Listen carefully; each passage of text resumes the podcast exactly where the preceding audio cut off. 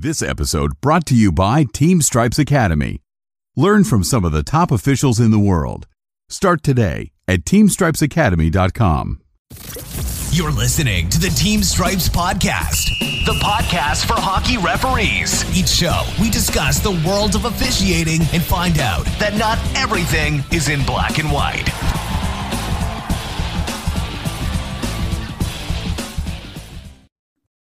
Hello, everybody, and welcome back to the Team Stripes podcast. Joining me, as always, for at least the last few episodes and for a very long time moving forward, is my co-host Nat Swanson. What's up, buddy?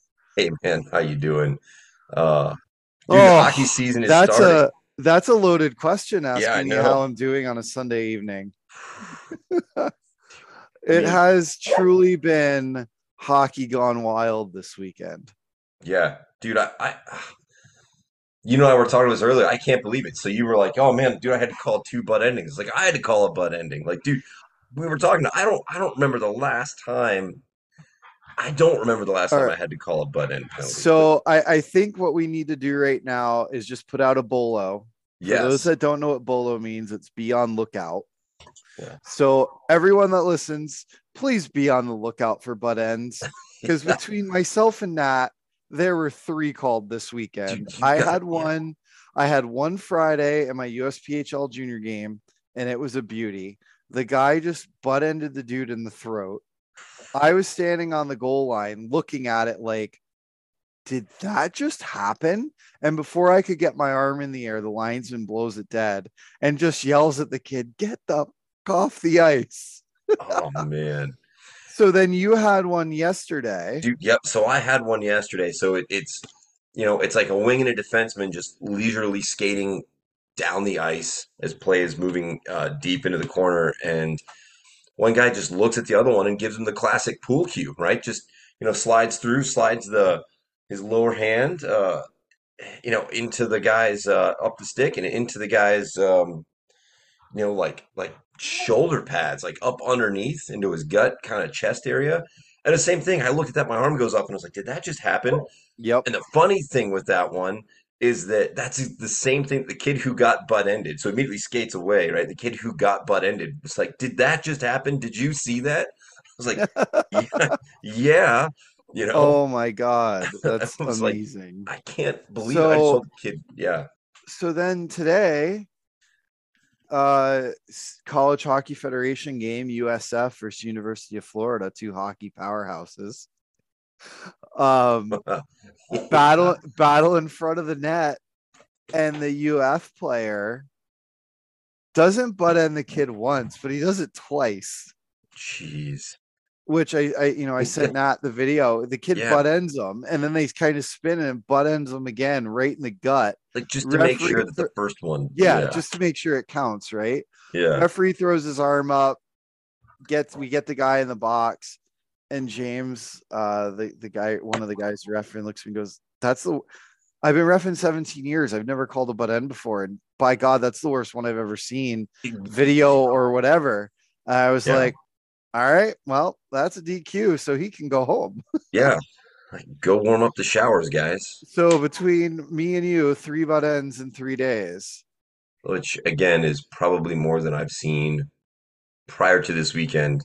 Probably more than I've ever seen in my entire career, right? I think the only thing I can attribute it, this to is we all know Shoresy came out over over break over the summer, and I don't remember if there's a scene with a butt end in Shoresy, but obviously he's a you know the character's a dirty hockey player, so I think maybe everyone's just trying to be like Shoresy. Maybe I don't know. I mean, I had a buddy up here have two match penalties in one game. One for a baseball swing at a guy's head, and another one for, you know, joke, guy gets face washed, so he instead of face washing the guy back, pulls his helmet off and then hits him with it. Like, wow. I mean, that's like I- you're talking about. That's like story. Like those are stories that you hear about that you're like, did that really happen? Like, there's no way that happened. I, I remember years ago the Lightning had a player, Evgeny Artyukhin was the guy's name, and he ripped the guy's helmet off the guy's head by the visor. So he grabs the visor, yanks the helmet off the guy's head, flips it over, and beats him over the head with it. Yeah. And so when you mentioned that, like that's all that pops into my head. So I couldn't imagine standing there, having my helmet ripped off, and then getting beat by my own helmet. right. Yeah, That's like, yeah. unreal. Like and it's yeah, it's youth hockey gone wild, whether it be like that situation or like the juniors or the college. Like it's insane to me that this stuff is happening. right. Like we'll talk about the youth stuff right now on the USA side. Yeah. We have the rules from last year, which I believe everyone pretty much forgot about.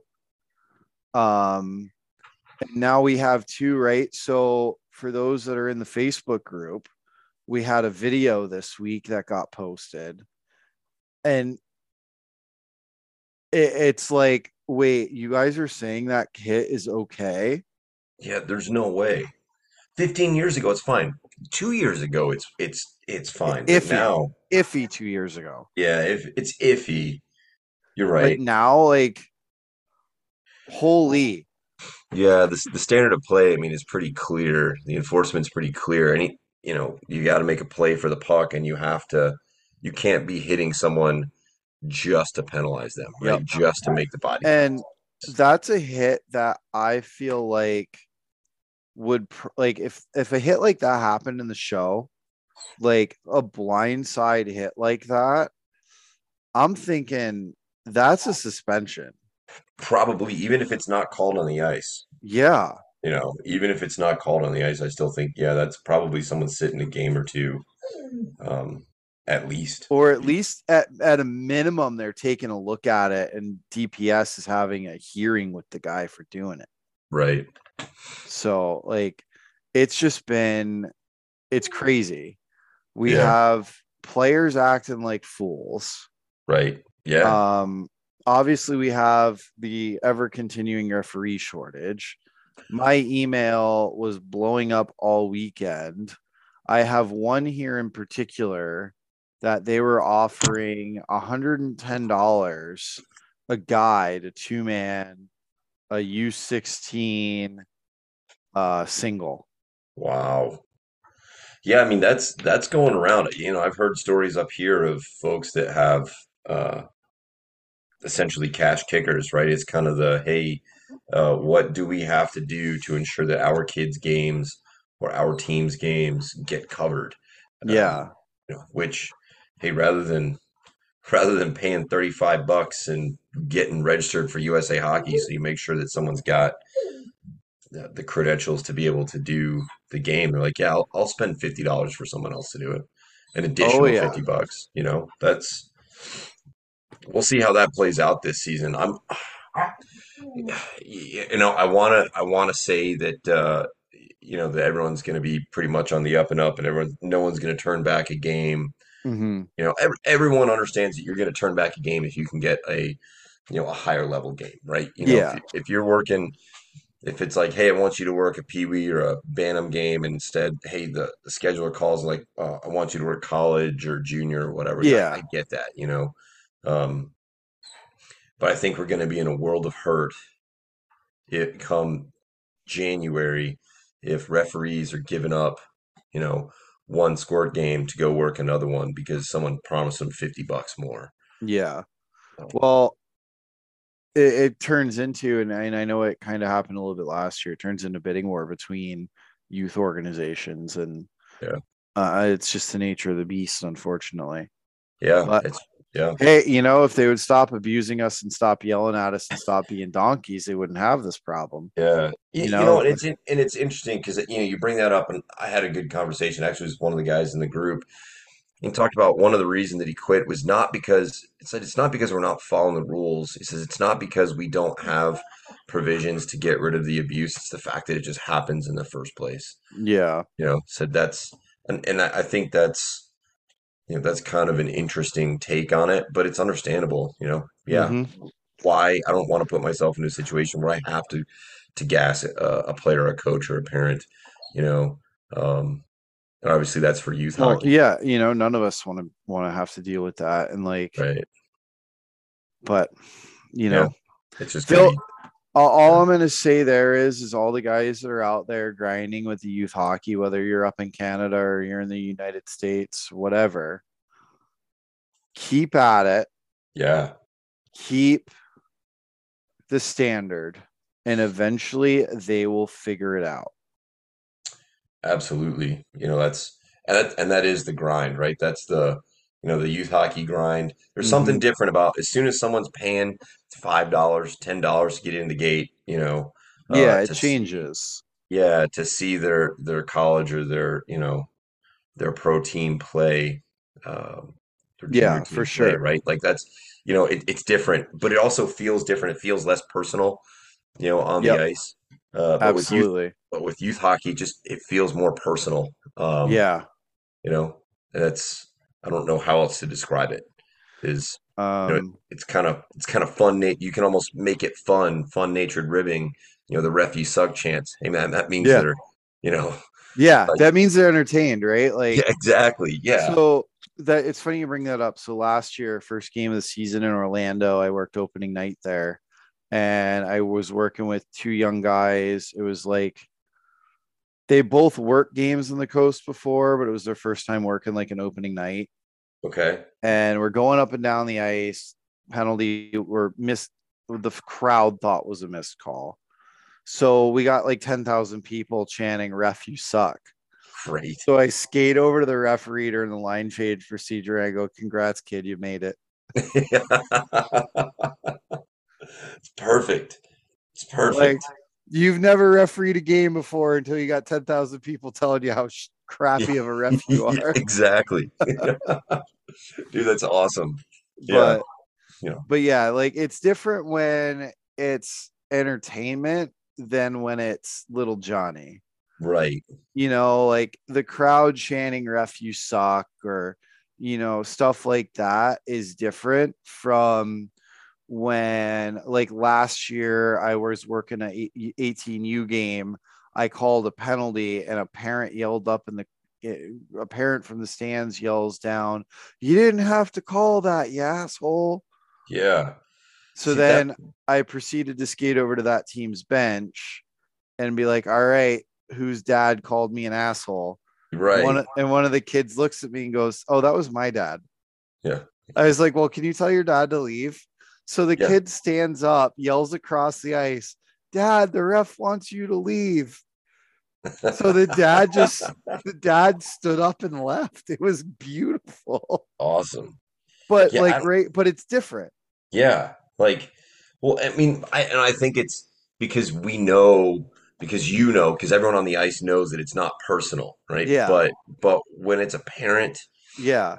you know, Well, they're taking it. Yeah. When you're on the ice for a high level game, they're yelling at the stripes, they're not yelling at you. Right.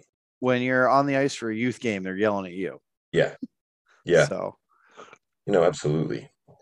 um speaking let's see what was next on my list of things to talk about um Yeah, we got that. Oh, hip, dude, hip checks, oh right? yeah So hip like, checks yes you know, so this is something that's come up in my, you know, in kind of our locker room settings, our kind of bar settings. Uh, so with the new and this is specifically in youth hockey by the way Right, correct. USA. Specifically in youth hockey, this is uh this this does not have to do uh, with any other rule book. Um, but the question the question comes up, you know, if you see in youth hockey with the new standard of enforcement, uh, with uh, you know having to play the puck first, is a traditional hip check legal now, or is it is a traditional hip check not legal? So the discussions that we've had in my group has basically been it really depends on the angle they the angle of attack to use uh, an There you go. aircraft term Nice, It, Yeah. it depends on uh, airspeed and AOA. So, nice. so Yeah. angle of attack. So, are they coming in at a 45, skating backwards, angling the guy to the boards, Yeah. making the hip check, and then turning and going to play the puck? Or are they coming straight across at a 90, throwing their hip out, trying to flip the guy? Right. And also, too, like, where is their stick? when they're Yeah. trying to make this play. Yeah, did If- they try to make that legal play on the puck first or as they're making body contact? So, like, my thought, right? So, if they go for the poke check and then throw the hip out, I'm okay with it, right? Because Yeah. we're trying to make that classic defenseman play, right, check, hip check, turn and go get the puck. I'm okay Right. with that. right, Now, if there's sticks in the air, if there's no intent to play the puck, if they're only in if their only purpose is to separate or intimidate the opponent from the puck, that's different. But right. if we're trying to make a play, I'm cool with it. What about you? What's know, your I- group in thing? Yeah, so we kind of came up with the same idea, right? Is that as you know, if you're if you're playing the angles to the boards, right, you can make that argument of, hey, there's angling in their, you know, in their Mhm. skating lane because every player is entitled to their skating lane. Yeah. Um, and so that's and, and angling into the boards is always good. I think that yeah, where that stick is, if their stick is on the opposite side of their body and it's trailing, you know, and they and they go in, um, you know, and do the big okay, get low and then accelerate through their hip, you know, through their Yep. legs or hips and just flip the guy. Yeah, absolutely, that's gonna go. Um, but if if they're if they're keeping their lane, if their stick is uh, attempting to make a play, if they're attempting to play make a play on the puck, I think it's good. I think that the uh, you know the big open ice hip. I think the days of the big open ice hip checks in youth hockey are gone. Uh, Yeah. you know, I think that's that's something that um, which you would see a lot of given the nature of the size. That's one one place where a smaller player may have had an advantage Yep. over a bigger player. Um, Absolutely. but I think now it's it's just eh, you know that that that falls into the big player lighten up the little player with a shoulder check, right? So Mhm. um, so yeah, so I, I think that's but it's a good discussion to have. Take it back to your kind of referees room, you know, all that kind of everyone who's listening, take it back to your associations and and think about you know where you have that uh, Yeah. because yeah, it's just a good it's good discussion to have that stuff. You know, and so and another thing came up we uh we did so this weekend we did a or yesterday um we did our last level one two seminar of the year Nice. um we did it the tampa bay lightning were gracious enough to set us up at Amalie arena nice, so our ice session was on the ice at the home of the three-time Stanley Cup champion Tampa Bay Right. Lightning.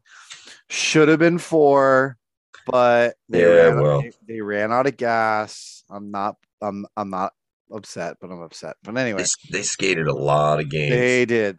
Uh yeah, like 300 games in a thousand days. Yeah, that's a lot of games. So, anywho, so we did the seminar there, and the coolest part about the seminar was after 20 years of trying, I finally got my sister to sign up to be a referee.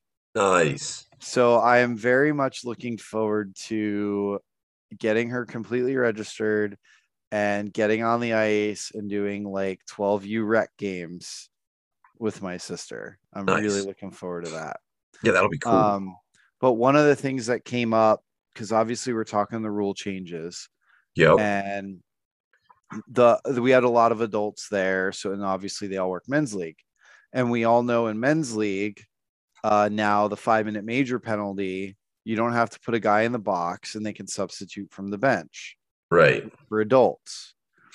Well, there's one little caveat to the rule that isn't covered in the rule book, and we had to ask uh, the guys in Colorado.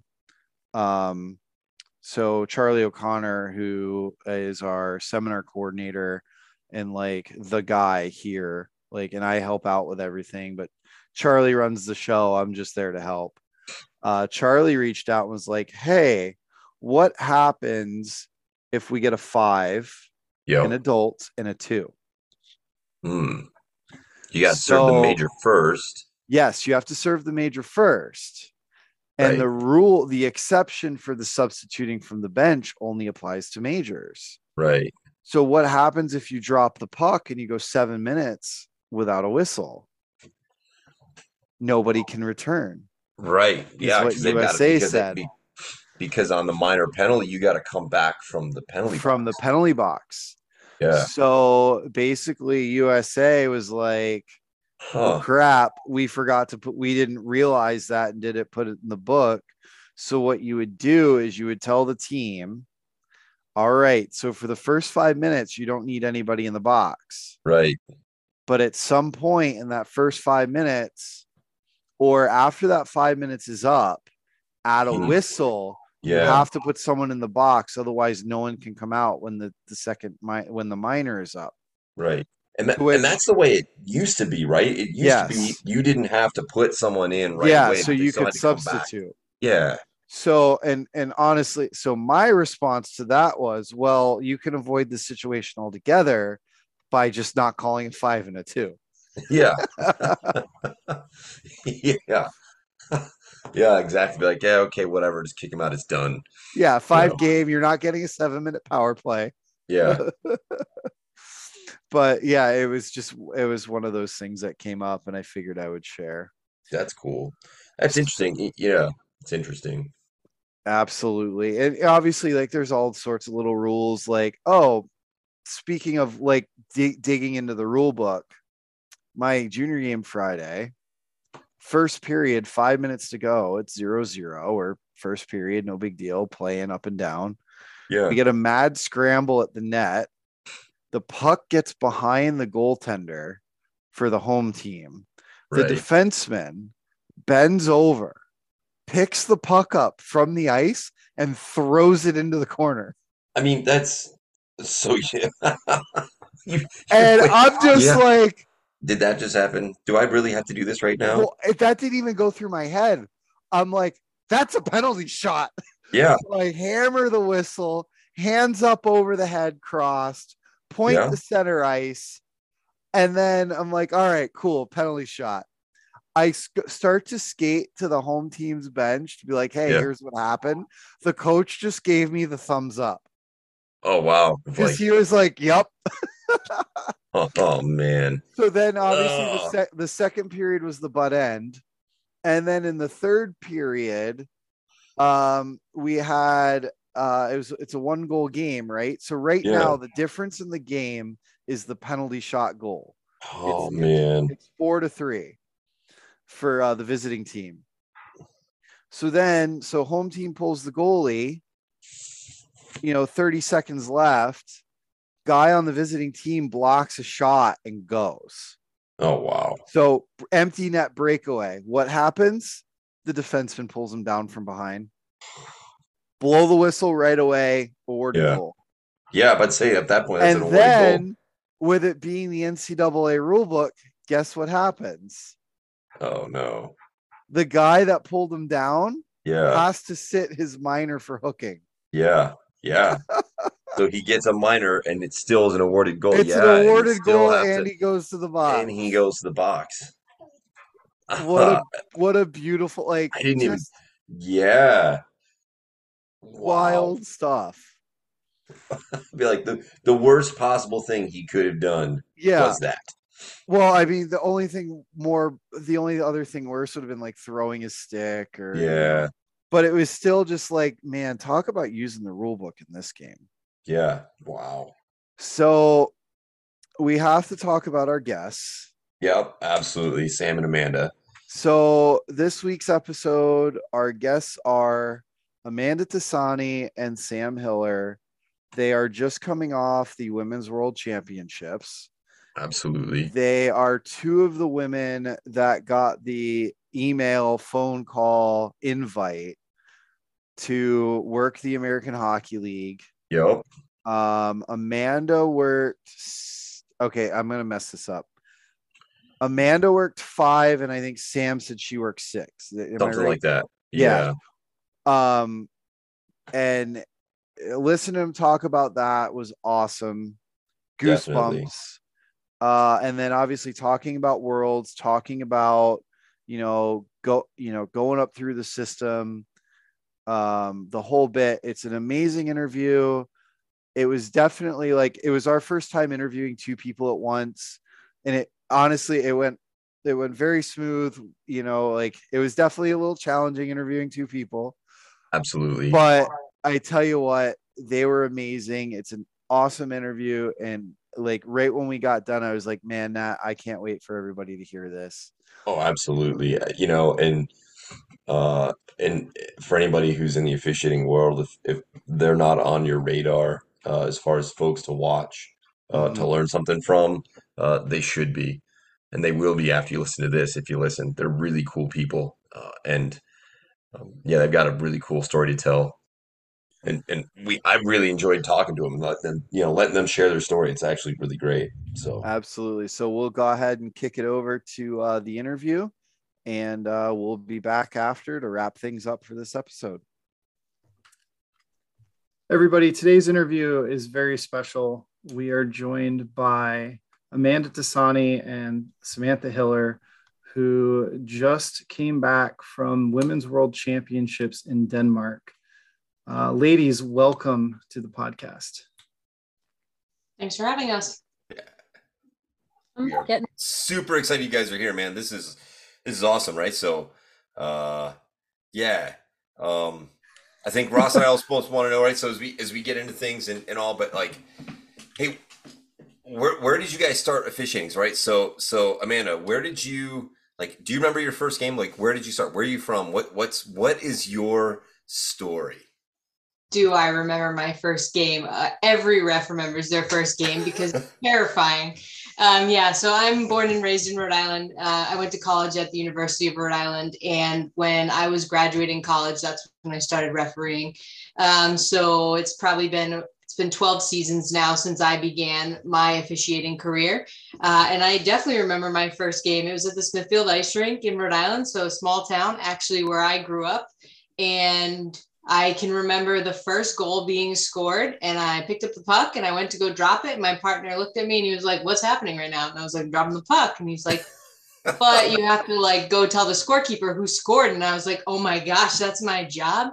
Um, so yeah, I think we all remember it. It's you know, you look back on those moments and realize how far you've come and how much Yeah, can really change over the course of such a short amount of time. And I can say that, you know, when I first started this path in officiating, I definitely never knew any of this existed. And I certainly never expected any of this to happen. So, so did you play like first? Like, uh, so if you start, did you start older a little bit? Like, cause like you know, Ross and I started when we were twelve. Well, that when what what age were you when you started? Yeah, I started playing when I was two and a half. My I have an older brother and he played hockey and my dad played hockey and I just wanted to be like them. Um, so I started awesome. skating right away. Yeah, and I Okay. played through high school and through college. And then, you know, hockey was such a big part of my life that when it was time to graduate college, I wanted to find another way to stay involved in the game and stay on the ice. And that's how I ended up here. Oh wow, Sam. So the, so the uh the meat hooks of like USA Hockey's like you know advertising towards hey keep keep skating actually worked on you. That's awesome. Yeah, for sure. And and Sam, so your first game. gosh, similar to Amanda. Uh, started when I was 12. Um, so then let's see, my first game. What I do remember about it specifically um, is that I was, you know, the first stoppage of play. I like I was waiting for a whistle, and I was like looking around, like, like I was like, and then real. Wait, I am the whistle. Like I. That's funny. Oh, you know, it's funny because I sometimes do that too still. Like I wonder when the whistle oh wait. Uh oh. and Sam, so did you play growing up? Uh, I did. I started playing when I was eight. Okay. I started seven. I spent a whole year. Uh, my mom took me to public skates, and I just skated for a year uh, before my mom put me on a team. and uh, so I started playing. I played through high school. Um, and when I was going off to college, that was when I first went to my. I went to regional camp at the time, is what it was called Okay. uh, camp right before college. Um, and really, that was my first experience at like a referee camp or an officiating camp, and I absolutely loved it. Like I, I loved camp. I loved the girl. oh, I think we, we you cut out for a second there, Sam. Can you hear me? Yeah, it's it's in and out, but I think we got you back. Um, so I do live in kind of the boonies of Illinois. So, Okay, Um, fair. so yeah, I where did I cut out at? you, you went to regional camp and you're like, hey, this is actually pretty cool. Yeah, I loved it. Um, the girls were great. It was a, a really great camp. I at that point I thought I was still going to play college hockey. Uh, that's kind of why I went out to Minnesota. I was going to try to like walk onto a team and um, mm. got there and I was like, you know what? I really I like this officiating thing. This is this is good. Um, so I just kept on uh, with that and kind of where my playing career ended and my true officiating career like started and um, never looked back on that. That's awesome. And so Amanda said she's from Rhode Island. Sam, where are you originally from? I'm from Colorado originally. Colorado. Uh, okay. So been a little bit everywhere then. I've definitely moved around a lot. okay. Okay. Yeah. Cool. So for both of you then, right? So you're both products of the camp system with USA. So you've both done, you know, your regionals, your um what regional national elite, is that right for women? Yeah, that's what it was. Okay. So for this for the both of you, uh, what did the camp system and and all that do for you as far as like meeting other female officials and like growing your game and all that? So then this, you know, both of you. Amanda, you want this one? sure. Yeah. So, um, so actually, when my when I first started officiating, I was doing a lot of college hockey. Um, when I got into it a little bit more, and I was doing a, a, prep school game for Paul Stewart, and I ran into Jenny Cameron um, actually, and she it was the first time we had ever met. Uh, I had never met another female official really until that point because there weren't weren't too many in my area. Um, and she was like, "Hey, you need to go to camp." Um, you know, I, I didn't even know there were other females in the area that hadn't been, and she kind of pushed me along.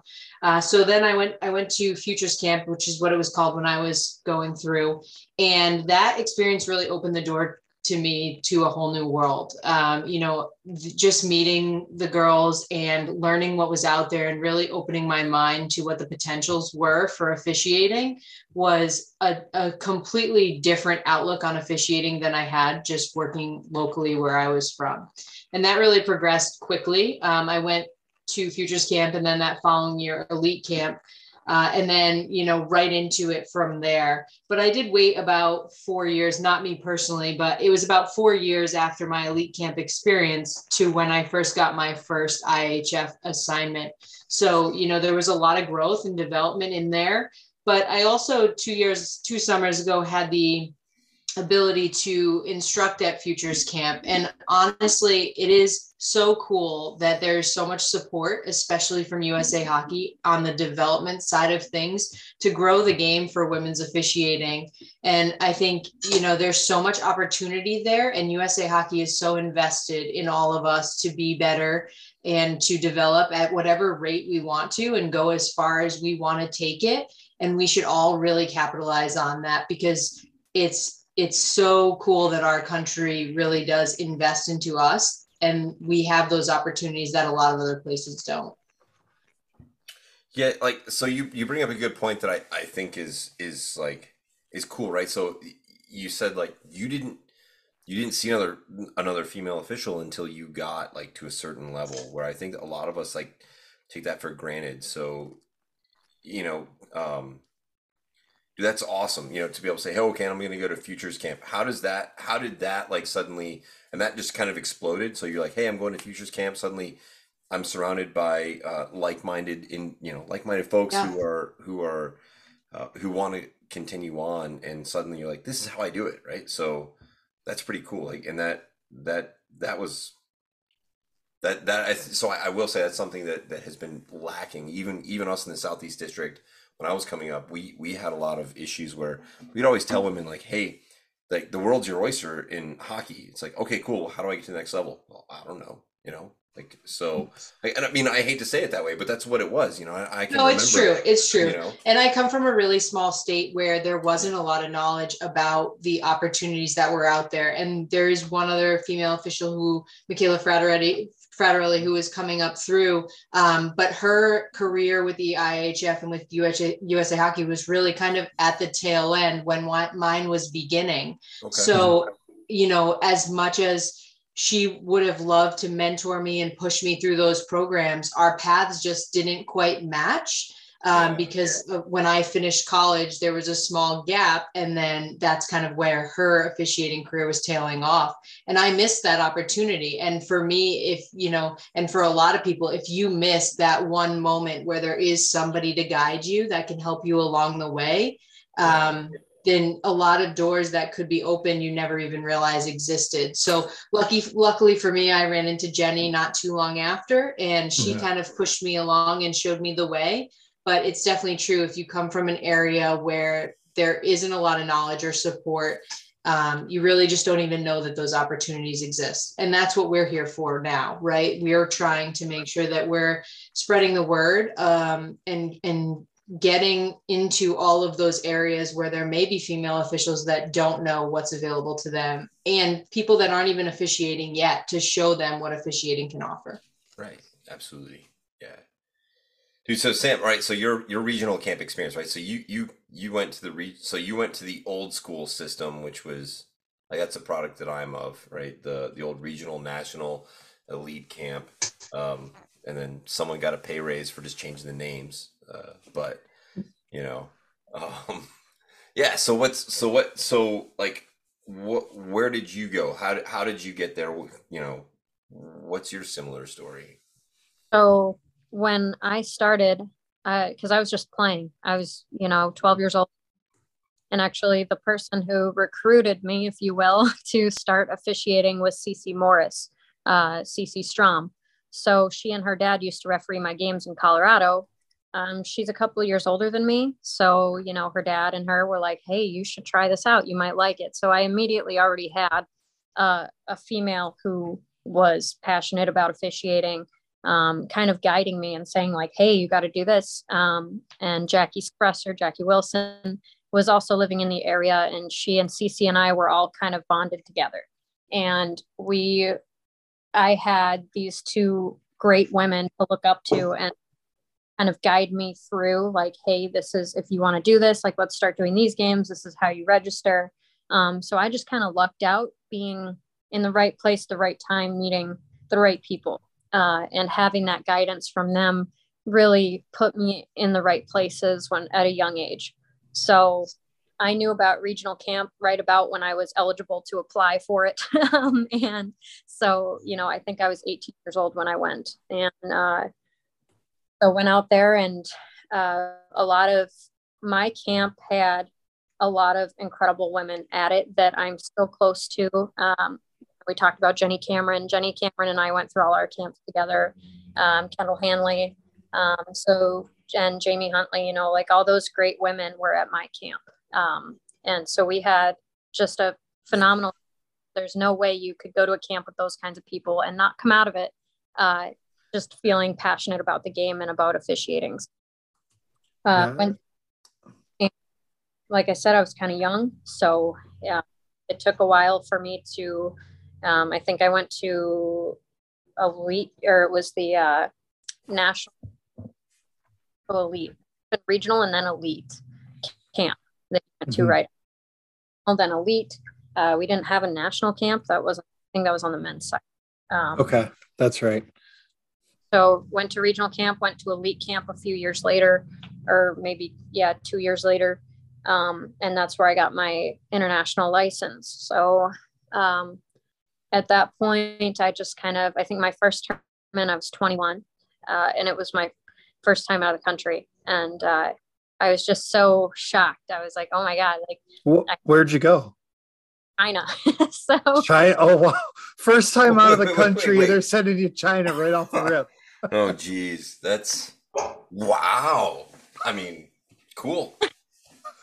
I would be, I would be shaking my boots, right? If my, if my first time out of the country uh, at 21 years old, you're like knowing where I was at 21, which is not uh, very, not very uh, mature at all. Going to China, that uh, I'd probably still be there in jail somewhere. So.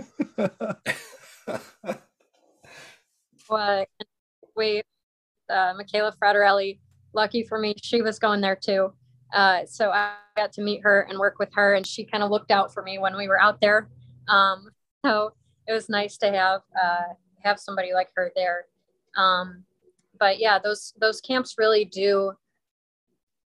They're a great experience for the individual as far as teaching and getting some, more information uh, about officiating. But I feel like the biggest thing I took from those camps was the relationships that I made and the the women that I met there and the like-minded people you were talking about uh, just being able to connect have those connections throughout the country and you know being able to talk to all these women and go through that same experience together uh, really makes it that I mean and I feel like that is what drives a lot of people in officiating is being able to work with your friends and these people that you've established relationships with. You know we all love but you come away with these lifelong relationships that really are unparalleled to anything else. Um, so I think uh, for me, it was going to those camps, having those tough experiences with those women, and just having these friends that I even to this day still have. Yeah, it, it's a community that I wouldn't trade for anything. You know, we all of our best friends, like the four of us, I'm sure, like just like most of the people that have been doing this a while, like most of our best friends are other referees that we've, you know, that we've uh, met along the way and shared these experiences with. So, Sam, so you said your first international assignments in China. Amanda, where was yours? Um, Wisconsin. Wisconsin. it's the same thing. It's the same thing, Ross. It's the same thing. Wisconsin, like, China, yeah. same Yeah. thing. Like she says, like um, Wisconsin. Well, I mean, at least in Wisconsin, you can go down the street and get uh, some Culvers and some cheese curds and yeah. Exactly. Told you, same thing. Absolutely amazing. So, Amanda, uh, last year I was at the symposium and you got to go up and give a, a nutrition and wellness and health speech. Mhm. And I understand that's what you do in real life, like as your real job. Yes. Um, so, talk a little bit about that. What was that like to get to uh, present at the officiating symposium? You know, it's really cool when your real life and your fake life come together and meet in the middle. Um, no, truly though, I think, you know, I went to school for six and a half years for um, kinesiology, exercise science, and nutrition. And i it's really my passion in life. Um, I get to say every day that I go to work and do what I love. And that's in both aspects, right? So not only do I get to do what I love in my real job every day, but I also get to do what, I love in my second job or my hobby afterwards. Um, I've had the the pleasure of being able to present at that symposium two years in a row now, and you know it's it's really rewarding for me to be able to share my knowledge and apply what I do in my day job to the the officials that may want to use it, right? So it's it's really great for my two passions to come together and for USA Hockey to leverage that and offer me the ability to to talk about it and to share that knowledge and hope that it helps somebody else out there in their officiating career be better um, in whatever that means to them. Yeah, I just I remember you giving the presentation. I was like, man, this girl knows her stuff. Like this is awesome. You are, I appreciate that. oh yeah, great school too. There, um, my uh, my whole family's from Rhode Island, so we I'm sure we could uh, have a sidebar conversation about all the great places to eat and all the amazing Italian food. So, and then Sam, you're a real life superhero since you are a uh, EMT firefighter. Um, talk about that a little bit. Um, yeah. So, like Amanda said, you know, you get to go to work every day and uh, do what you love. It's not even work. You know, you just get to wake up and do something you love that day. I went to uh, paramedic school when I first moved here to Illinois. Um, I was an EMT in Colorado um, for a couple years. Moved out here, uh, established myself, went to fire academy, everything like that, um, and started my career in the fire service. And it's really, you know, sometimes and like I would hate for anything to ever happen, but it's kind of nice that like when stuff has happened, I've been there for it, and um, you know, having stuff and just being able to do something about it. And um, just kind of putting that, you know, sometimes those fields do cross, uh, and it's it's nice just being able to take care of people around me. And um, but I do like uh, the flexibility that my job gives me as well. I think it's one of those rare careers where, uh, you know, I work 24 hours on, I work 48 hours off. So get, you know, if I get a trade, if I've got a hockey tournament to go to or something, I can get a trade and get days off. Happen with a little bit less, you know, issue than if I had a normal job where I was working every day. So yeah, I'm great. Does give me a little bit more flexibility with my schedule, which is nice and allows me to go ref the games that I want to work. And yep. uh, and that was actually you know, it's funny you bring because that was going to be my segue, right? Because both of you have, um, you know, the opportunity to travel the world doing what you're doing, and especially you know the the trip to Denmark you got you both uh, you both just had.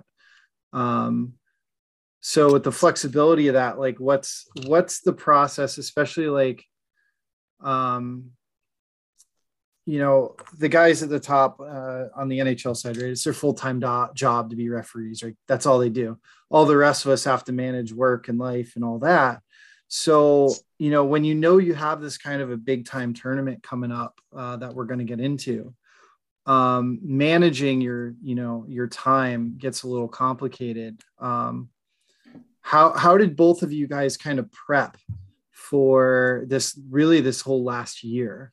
leading into uh, your world championship? Yeah, so for me, um, prep is just you know my normal everyday routine. Uh, I'm I'm very lucky. I work in in gyms, so I never miss my workouts, and that's my escape from my day to day life. Um, so it's just working a lot of hockey and recognizing your weaknesses and working on those weaknesses to make sure that you're going to be better for when the time arises where you have to be on a bigger stage and you have to be able to perform. Um, I'm really blessed that I work for a company and I work for a boss who is super, super supportive of what I do on my off time and feels that work work life balance really is the number one to making us successful as a team. So for me, um, it's it's really easy to to get away from work and know that I'm supported on the back end. The harder part is really taking a break from family, right? So for us, mm-hmm. you know, when we're away in that time, and it's the same for the men, I'm sure. Um, but being away from home for that long can be tough, um, and and being away from your home responsibilities can be tough but you know making sure that you have that support system behind you so that you're 100% there both physically and mentally and you can show up without having to worry about anything else in the background is really important. And i'm really lucky to have that support system behind me on a personal level and also on a professional level. Dude, that's awesome. Yeah that, that's something that like I, I think that resonates across boundaries where you know hey if if everyone at home is happy like you can be happy you know whatever you're doing like with me in the military with, with even with ross sitting you know, uh, sitting in his his little closet, right? If he's happy, he's not doing that job, right? But I mean, it's the same thing, you know. So, um, you know, I, I guess that's one thing that that uh, especially as an official, you know, if, if you're in a high stress scenario and you're worried about something else, you're not on top of your game, right? Um, I think that's important. Eh, you know, one thing I want to ask you real quick. So, what is one of those things as an official that like you know when you're like hey you recognize hey i need to work on this. You know how do you approach that? How do you approach like hey i need to you know whether it's i mean it could be something like hey here's you know how yeah how do you recognize hey i'm not as good as this i want to be then how do you go about like thinking about what you want to do uh, to fix it? Realizing hey there might not be a supervisor in the stands um, you know, every night to to tell you whether you're doing well on that or not.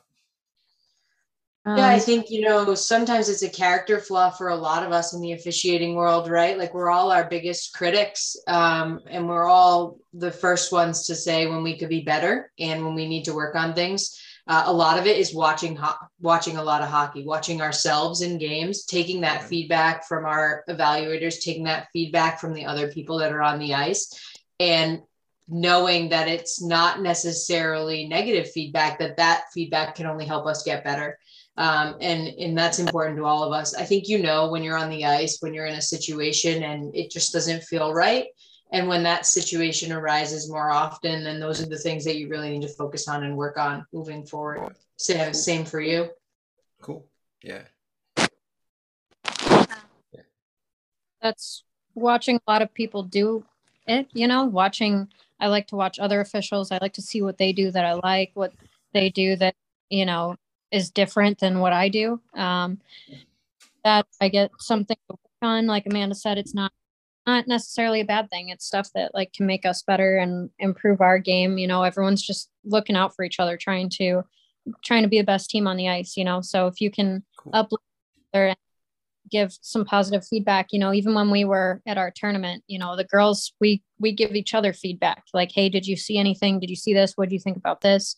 We're always bouncing stuff off of each other because you know uh, you never stop learning. This is an ever evolving game. It's an ever evolving um, art for a lot of us and it's something that we will constantly work on and constantly trying to be better at. So for me like i uh, i try to take whatever feedback I can get and immediately apply it. And sometimes, you know, sometimes it's a big bite to chew, and I'm out there like trying to make this big adjustment. Um, and sometimes, and you know, my mom who watches one of my games, like she'll know when I'm trying to do something, and she's like, "Were you trying to?" And I was like, "Yeah," and she's like, "Don't do that." She's like, "Let's start." Just don't do that. Like that's, I love it. yeah. It's I like, love it. Just don't do that. So Interesting. both of you last summer at some point got a really awesome phone call. Um, you were Yeah. both part of something pretty awesome to happen in the officiating community, and I think you both know what I'm talking about here. Um, what was that like to get that phone call from the American League?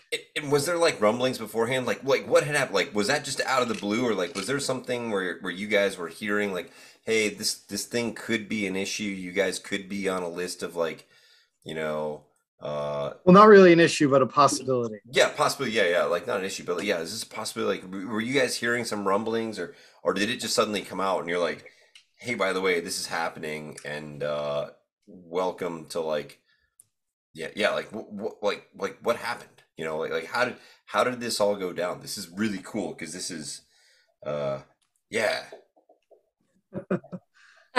Sorry, I'm trying to get into a better Wi-Fi space. Okay, all good.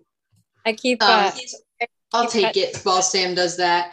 yeah, Um, yeah. it was it was definitely a surprise for us. Um, I I don't think it was ever an ex- expectation for us. You know, we showed up to training. We showed up to the combine in the middle of summer with Yeah. you know intentions to just take all of the feedback they could offer us and use it to grow in our own career. Um, and it was a different perspective and a different viewpoint for us that we had never heard before. And so Okay. it was an interesting new opportunity that we were like, hey, let's take this and run with it and see what they can offer to us to help us get better in our careers. Um, and then we were invited to training camp in the fall. And at training camp, that's where we found out that we were going to be a part of the staff and this opportunity if we wanted to. And then we just took it and ran with it from there. So I wouldn't say that it was expected. It was definitely a surprise, but it was it was a great surprise. And it was really, really cool to be a part of something that will forever be history for us, you know? Sure.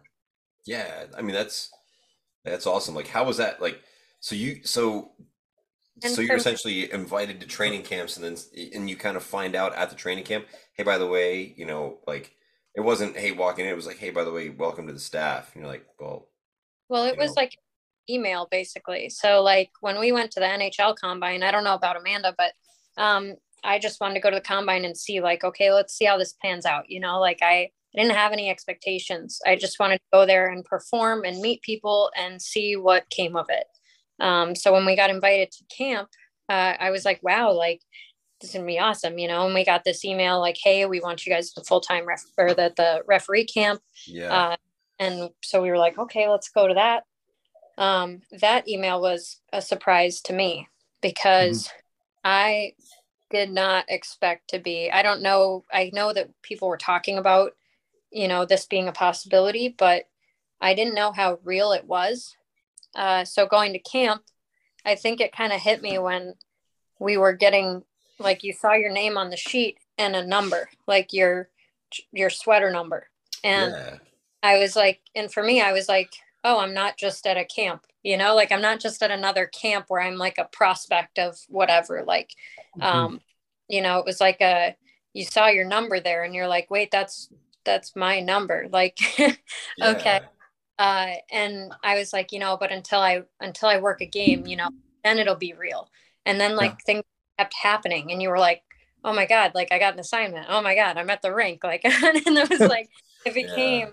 more and more real to me. And then the moment you step on the ice, you're like, it's here. Like this is it. And to me, that like it still gives me goosebumps just thinking about it. But um, for me, it took a lot of convincing, you know, because you have this dream your whole life, and then you know you're finally getting into those positions and you're like wow like it's real now like it's and you never thought it would be because in the time i started officiating you know i'm pretty sure most people would have said like yeah that probably won't happen in your lifetime you know mm-hmm. um but here we are and it's just yeah. uh so it was really cool and so sam where did you work your first game my first game was uh right here in Chicago. Um, so I had uh, Chicago and um, Milwaukee. Okay. So that was my first game it was great because uh, a lot of my friends were able to come and my family was able to come out for it, and uh, it was very special. Oh, so. I can I can only imagine. And Amanda, mine was in Hershey. Uh, so oh, not local. wow. Okay. what a yeah. barn! What a yeah, barn but it was Hershey. it was a it was a Sunday game in Hershey, um, okay. and Hershey packs the house on Sundays, so yeah. it was a really really cool and slightly overwhelming at first, but really cool. yeah. so I I, I assume similar to, to what Sam was saying, like, hey, it's game day. Hey, I'm at the rink. Hey, yeah. it's time to get on the ice. Did, yeah, did anybody sure. did anybody make you guys take a hot lap? Right? Like, did anybody do the like, welcome, welcome to the game? Like, here's your hot lap. You know? I don't. Of course they did. I love it. I looked over my shoulder to make sure they were coming out with me. I had no faith. I was like, no way, I'm going to step on this sheet and I'm going to make sure that they're right behind me. Um, I don't want to I don't want to name names, but somebody definitely stole the show on all of our hot laps uh, when his yeah. his uh, helmet went under the pyrotechnic cart. oh no! Oh no! That's awesome. Oh my goodness! That's brilliant. oh my goodness! So you were out there for your first lap and one of the mm-hmm. guys uh, went down eh he yeah he kind of spilled and uh, his bucket came off and went right under the pyrotechnic cart and that's it's better that it happened to him than happened to you right like that's because like, that would be the worst like hey by the way i'm working my first game in the league I totally took a spill. Yeah, like yeah, like hey, at least I wasn't right. So you know the game can't get any worse because at least you're doing better than that guy. Yeah. like like all the nerves are gone because we're just sitting here laughing at him. so yep. That's good. awesome. That's awesome. So then, well, now you drop the puck. Like, what's what? What was it like? Like the experience for both of you? You know, it, it was just, uh, you know, I came up to the to the dot and both the centers were congratulating me on being there um, the players were really supportive in that first game and um, you know they were like welcome to the league. Congratulations. Like awesome that you're out here. Um, and you know you had the support of everyone in your crew. I had a phenomenal crew. Um, and i continued to have you know great people to work with throughout the season but that that opening crew really had my back. Um, and i knew you know a couple of them really well. So it was just a very comfortable i felt almost almost comfortable in that spot just mm-hmm. knowing mm-hmm. like the people that that I love the most were in that building, um, and that I had the support behind me to be standing where I was. You know, and every every accumulation of every moment officiating and skating and whatever that I've had with this game coming to that moment was just like it felt powerful. Like it felt really strong inside of me, but almost made me comfortable that like look at all the stuff coming together, like everything manifesting into this moment, and uh, that was really special to me.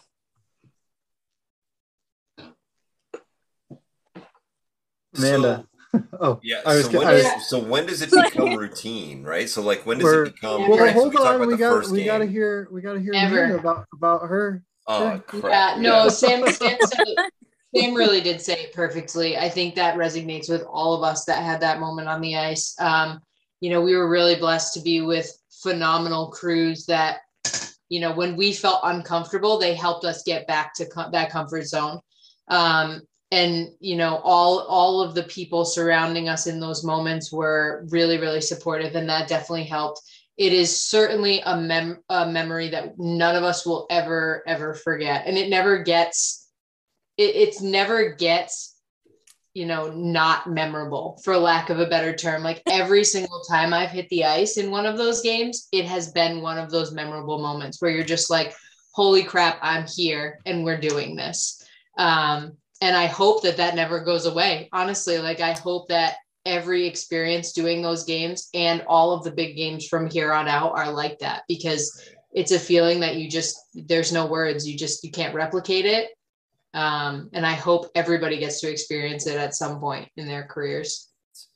It's awesome. Like you know and i it, it's it's one of those things where so i remember when uh you know when you guys started when the the the press releases started coming out about hey you guys are working and when you're working your first games and you know and and uh man there are three so I, I think there are three officials that i that i always like point back to you who had a big had a big impact in my officiating career uh as well. Um you know and that's stacy livingston and it's chrissy langley and Erin blair right? So like there are three women who um you know like had huge impacts on my you know my officiating career when stacy living in richmond um, when she worked the when she worked the Olympics, um, and and worked the, the that gold medal game, and uh, you know taught me a lot about how to how to you know how to manage a game, how to call a game, and then getting into the program. And it's hey, that's when I met Chrissy and Erin, and you know I think that uh, you know uh, everyone was proud, right? Like that's kind of one of those things where it's like it's it's about time. It was one of those things where hey. Um, the yeah the the giants that the of the shoulders we all stand on right like that that i think that's important to kind of like yeah just say hey um it's awesome so well, yeah because obviously the people that you know blaze the trail before you you know set you up for for where you're at and it's it's been awesome to watch the the development of the women's officiating and the women's game just in general right with you know USA and Canada and the Olympics, and now obviously the women work in the American League. Um, so throughout the season, um, you know, the more games you, you did, obviously you felt more comfortable out there. I'd assume, and I know Amanda said, right, it was it was awesome every single time, and and the moment, right, that feeling that you were describing. Um, now, how many how many games did each of you end up working last year? I worked six. Six. Okay. Mm-hmm. Five for me. That's awesome. That's so yeah. Cool. And then when so now obviously too, right? So we got you're working your American League stuff, you getting those assignments, and you're still working your I guess D1 women's hockey, correct? And, For me, yeah. Okay.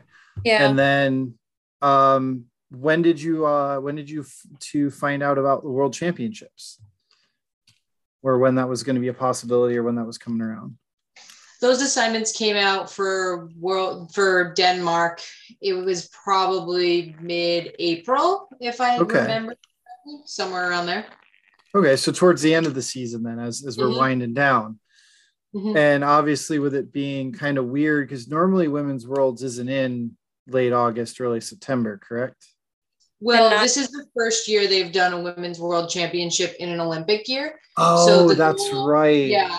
The goal is to keep this this August tournament moving forward during Olympic years. Okay.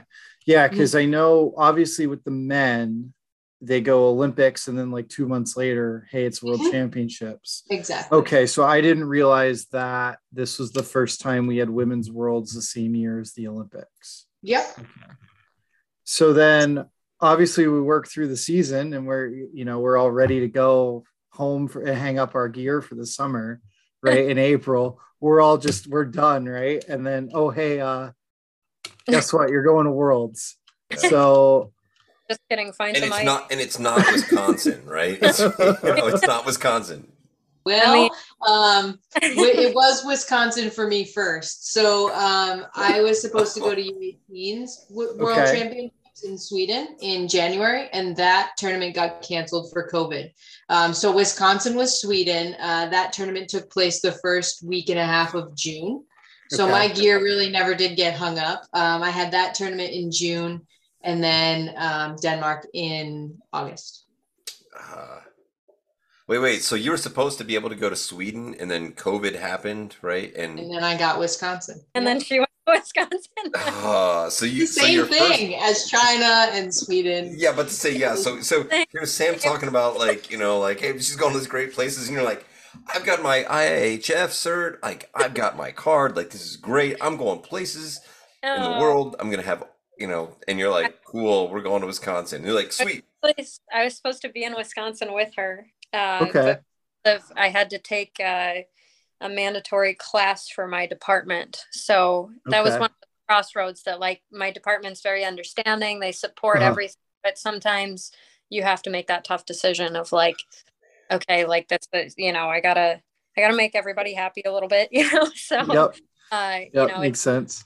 wait I think, um, you know, USA Hockey, the IIHF, they were really understanding um, Mhm. about that situation because I was supposed to go to Wisconsin with Amanda, and uh, so I kind of missed out on that one. But, Yeah. But- but Yeah. wait wait so but so Amanda so were you like Wisconsin again really right so when when Denmark No. happened when when Denmark happened all. we were like well it's about time you know? No, honestly, not at all. Actually, it was really, uh, I felt like it took a little bit of the stress off of my plate because my first tournament was in the States. And while I would have loved that experience to go to Sweden and to have a, you know, another place checked off my bucket list, it Yeah. did take a little bit of the stress off my plate to know that I was going to be not only in in the US but also in a rink that I've skated in in the past. Um, so in in 2019 when you know working the division one route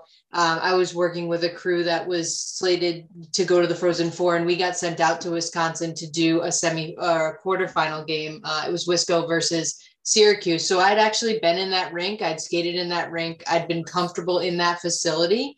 Um, and for me that was a little bit of home that made it a little bit easier to transition. So while it would have been cool to go to Sweden, it was also a little bit less stressful to stay local.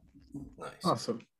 Well- so on that vein, right? So Sam, so talk about like so this is one thing I asked I asked Sean gosh, it's been a couple of weeks ago, but like so you, you go to China, right? Like what kind of like how much of the language barrier, right? Is hockey hockey or like was there still a language barrier of like, hey, you're trying to explain a call to a coach and the coach is like, yeah, I don't speak that language. You know, like how how much of that and then how much of that also like and this is for both of you how much of that also affects um in you know your communication on the ice as you're trying to work with other other officials that that english is not you know i would say english is not their primary language but really it's our primary language is not swedish or you know right.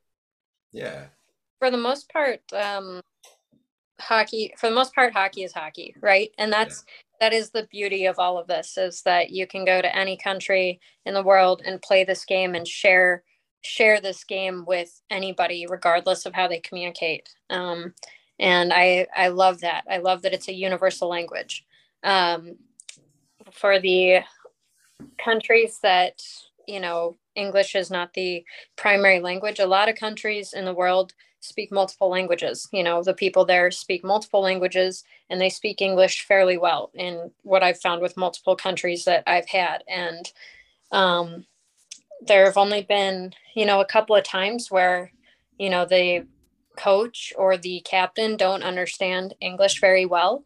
Um, but there's always somebody on that bench. So, like, we always talk about it you know at the beginning of the tournament we'll kind of communicate that with each other um, like if the officials will communicate it somebody will have had that team or the tournament uh, you know coaching staff will let us know like hey you guys might have to talk to the trainer uh, something like that if you really need to communicate something with this coach um, that there's somebody on that bench that okay. can help us out. So there's always somebody there. Uh, you just have to keep in mind that you know you're going to have to uh, be patient with communication. Okay. Um, you're gonna there's some countries that you just have to be patient. You have to, you know, maybe explain it differently and maybe a little more slowly than you would to somebody who this is their native language and we speak very quickly. You know, um, yeah. yeah. Just having that respect for how many languages are out there. like yeah. And the uh, respect uh, for the game, right? Like that's a in the and it's it is really cool hearing all these other languages going on around you and just knowing that like man like look how how much there is out there in the world uh yeah. speaks here you know but then we go out mm-hmm. there and it's like uh, you just hear all these different cultures and things happening around you and you just take it all in it's very uh, very different and a very unique experience so when when or how many days prior to the tournament did you guys uh, or did you ladies get to to denmark? A couple days prior or right when it started a couple days prior? What no, what's it like? like yeah we had a pre-camp um, okay. which isn't always the case but it was the case for this tournament. So that pre-camp was three days um, and during that pre camp, we do a lot of prep work as a group together to get to know each other and to open those lines of communication to understand each other. Um, we do a lot of talking and kind of like scouting, for back lack of a better term, about the teams. So, like things we need to know about the teams, the coaches, the players. Um, and then, actually, this tournament, we got to officiate some of the exhibition games going into the tournament, which was okay. really cool because the IIHF has transitioned the linesman system a little bit from what we've always done in the past to very similar to the NCAA lining style. Um, okay. And so it allowed everybody to kind of work out the kinks of that new system before we were in real games. So okay. it was a little bit different than a normal tournament, yeah. I think. So, yeah. So one thing that's interesting, right? So kind of going back to like the, you know, as you're developing that, you know, Amanda, we all know like like a good linesman is just a, it, you are a personality for the players, right? Like you know the referees, yeah, they got to sell the call, but you're the one, you know, you are the one who's like, hey, that yeah, that call was terrible, but I got to get you in the box anyway, right? Or you know, like like hey, like how you know? So I guess that's one of the like things going back to like, did you did you find it, you know, how did you find it different as as dealing with folks who speak different languages like was that was that a big thing for you or you're like you know, you know what? Just being a linesman is just it's all about developing. Amanda's a referee.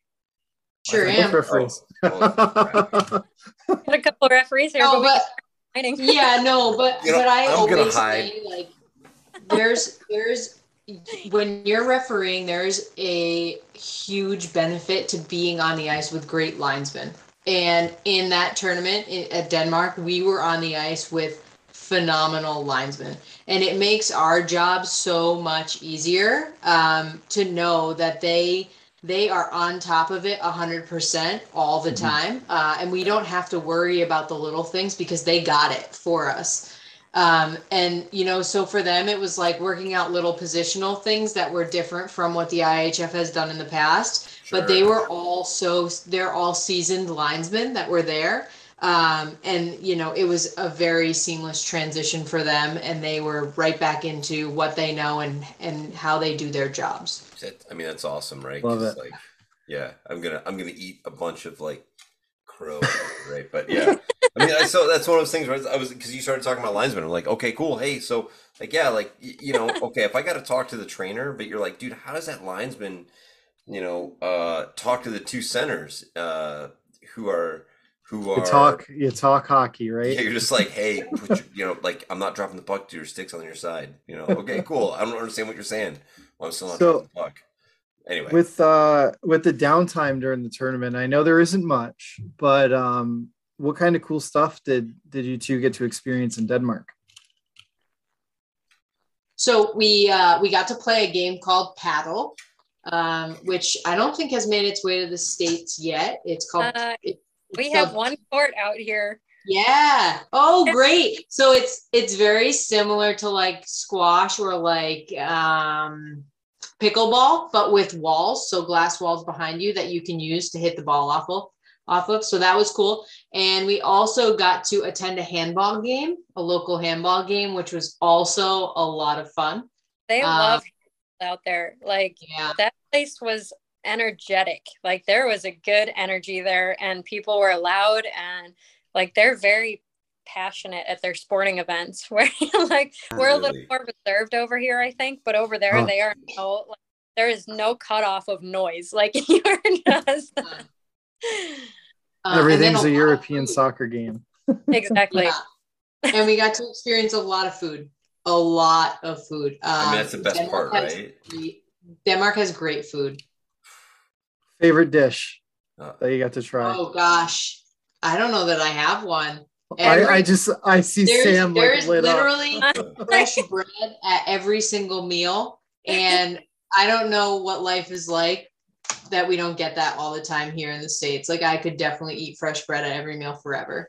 That was phenomenal. They ride bikes everywhere. Is like that. Is that a thing? Right? Like when I stayed, I stayed in Copenhagen for a couple days after the tournament, and yeah. like it was bikes for days. Like, and it was really cool to see uh, yeah. how community is like you'd see every age uh every age of person riding a bike and it was just really cool because you don't really see that here but they would have like parking for bikes and it was just like a sea of them and uh, very cool but the food i was going to tell you guys this like there was a cafe we went to all the time uh, up in herning and one of the sandwiches there i had before every single game and it was like a salmon sandwich and it had like lettuce and it was that fresh bread and whatever and some special sauce they put on it that I would never find here. But uh-huh. um, I went there every day before my games and it was that and an iced coffee, which sounds like a really gross combo, but it worked out. It was, no, that's, that's well, it's, it, it's funny. Like Sounds amazing. Because you you found a routine there, right? Like you That's found this is gonna yeah. this is gonna be my pregame meal every game. This is what I'm gonna do. Like you're on the other side of the world, right? And you got your pregame thing. Yeah, and for me, that's like uh, for me, that's important. Like if I have to have some some sort of a routine. Um, prior to getting to the rink. So like I got to get my pregame nap. I got to get my pregame, you know, music going. I got like I have stuff that I want to do and sometimes your schedule doesn't allow it, right? Like we we have to be very fluid in those situations when we're overseas and you mm-hmm. might not get to have those moments, but if you do, um for me it's like my meal and my coffee. Like these are very important things. yep. like the coffee being the most important. Napping meals and coffee are like my order of operations. And if i don't get one of those things like it really throws me off. So i did tell the cafe on the last day because they'd seen me come in like over and over ordering the same thing to go like whatever. Yeah. and um i told them i was like i just want to like thank you guys because i loved this sandwich. It was awesome. And I had uh-huh. it the day I skated and came in here and got the same thing. And like, thank you for being my routine. You know, like thank mm-hmm. you for being a place I could count on to like come here, get my food, get in the van and go. Like I needed that. I needed to have that sort of structure before getting to the rink. so yeah. that was that's so, so with, awesome. Yeah. Do, so that is awesome. So I mean, like, what's that like to host other officials, right? So I have to imagine when you were going, like, so you're home, right? So so this is so we've talked to Sean like and and you know you guys have gone elsewhere right? But what's it like to host those officials at home, right? Like, hey, you've got some you've got some awesome officials, but they're from Sweden, they're from you know England, they're from elsewhere, and you're kind of the American. Yeah, the you're the American. you know, and you've been to Wisconsin, and you're like, I've skated in this rink before. You guys are good. You know, like you're feeling good. But like, what did you do? Like, how was what was that like being the kind of the at home ambassador? Yeah, so I think for for me, it was kind of making sure that they got what they needed like sam said so you know having those chats when we, when the game assignments came out with the crew to figure out what their needs are for their pregame routine and making sure that they were getting what they needed the coffee the meals um, and also the long days at the rink for example you know if if somebody was a backup or a standby official for two games in a row, or somebody was a standby and then had to skate, or vice versa. You know, making sure that you're the one that's ordering food, ordering coffees, and getting those things to those people so that they can eat and they're not, you know, having these super long days made even longer because they can't have a meal or they can't have their coffee. Um, we we have the luxury of being able to you know order anything on an app here in the U.S. So yeah, it makes yeah. it that much easier. And if I can take that stress off of another official to make them feel comfortable, then that was what I was going to do while I was there. That's cool. That's cool. That's awesome. So so what was it like getting the what was it like getting the uh so so how did you guys get notified? Like hey as you know as the tournament's going on right? This last you know this last tournament this summer it's going on. Um you're working deeper and deeper into the into the tournament. At what point were you thinking like wow you guys were thinking mate were you ever thinking hey maybe i might have a shot at working the championship game? Uh were you guys ever thinking like we might have the champion the shot at working the championship game together? You know how did that all happen? Like what you know how did this start to gel? And then and then where did it you know where did it go to? How, how did this happen?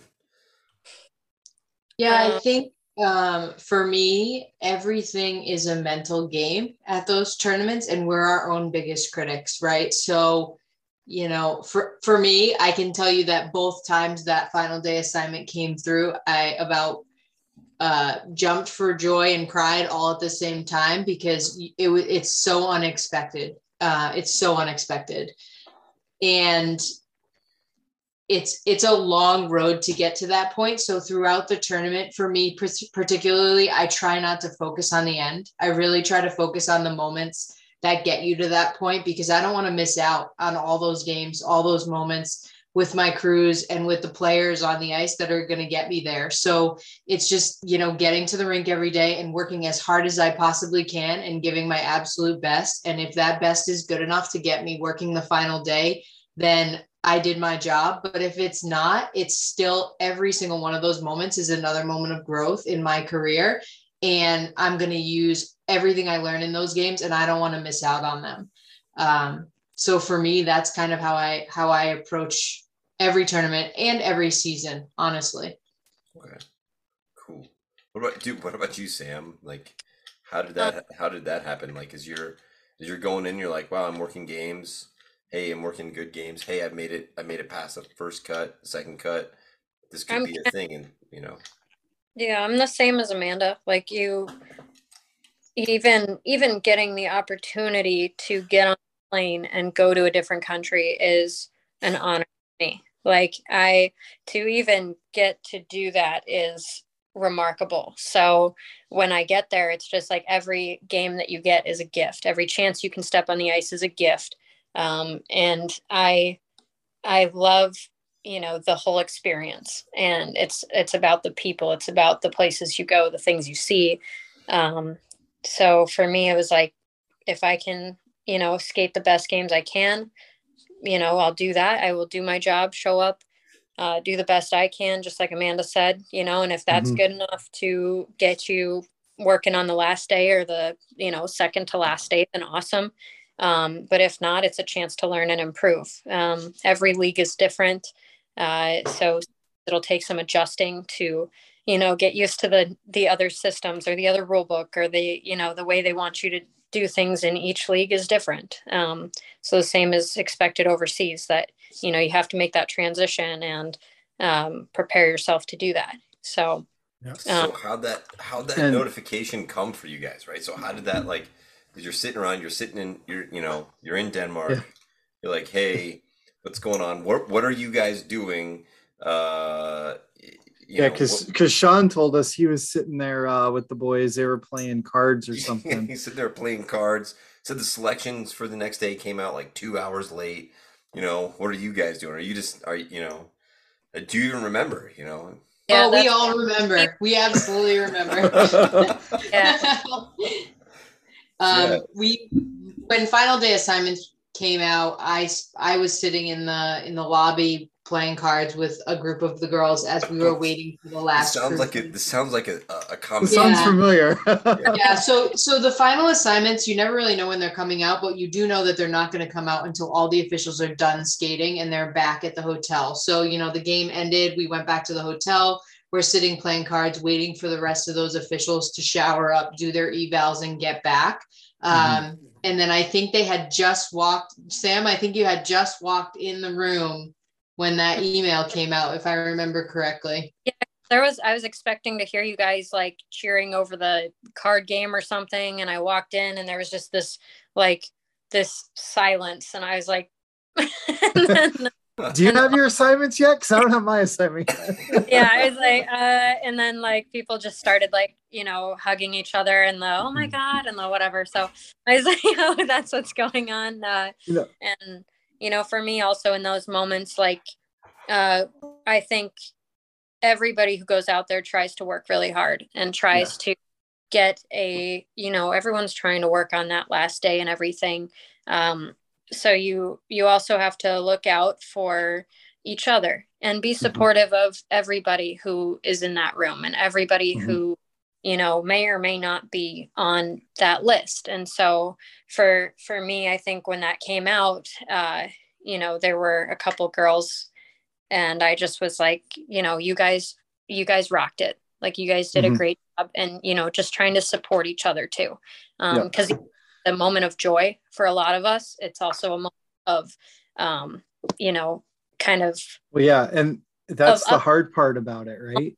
that for some people and Yeah. you have cognizant of that when you're in there in that situation you know Yeah, and that's that's the hard part about going to those international tournaments, right? You and Amanda being the two American referees there, as as much as you know, I'll, I'll hey, we have our our girls are the best in the world, right? Um, I'm gonna throw my USA a lot of good hockey. girls out there Uh, have- I'm gonna throw have- on my USA hockey hat here and just and, you know we have the best training program in the world. I will say that. Um so like you know if, if we're up to me it'd just be you know it would have been you two jenny and somebody you know.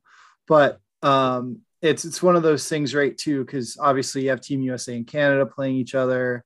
So then there's you know i know for a little while like you couldn't work your own country and they've kind of gotten away from that but then they're not going to put you know multiple people from the same country out there. Like so obviously you know it, it can be a little tough because like everyone's you know it's a pyramid right? Everyone's trying for the same spots. But you know i find as long as everyone's supportive of each other like you know sam you and, and jenny got to do the bronze game which is just as awesome as doing you know the final because who okay so it was us canada crap i'm blanking on so we had czech we had the czech republic and we had uh switzerland and wasn't it both of their first medal games It was the Czech Republic's first medal game. So for them to come out with a win uh, Mhm. was huge for them. That was Yeah. like a, a historic moment. Um, so, it, and for me, working with Jenny, you know, I told you earlier uh, that she and I had done all our camps together. So ever since I was 18 years old, you know, here I Mhm. am more than a decade later, getting to work a bronze medal game with a woman that, you know, we've been through it together. And Yeah.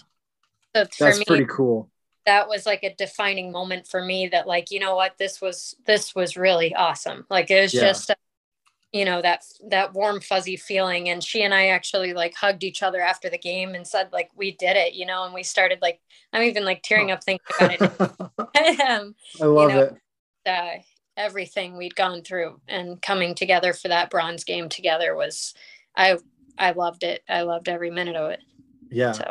And you said it was the first time the Czechs had medaled. Yeah. I mean that And- that that's pretty special to be a part of. Yeah. I can only imagine how excited they were.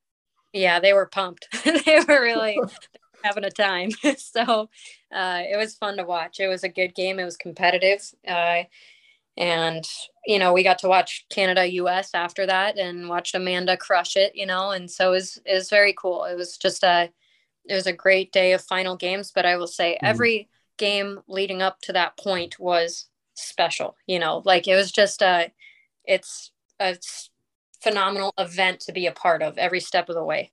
Absolutely. And then Amanda, your gold medal game experience, like USA Canada women's hockey, like that's the top of the mountain, right? Like those girls play hard. They try to kill each other.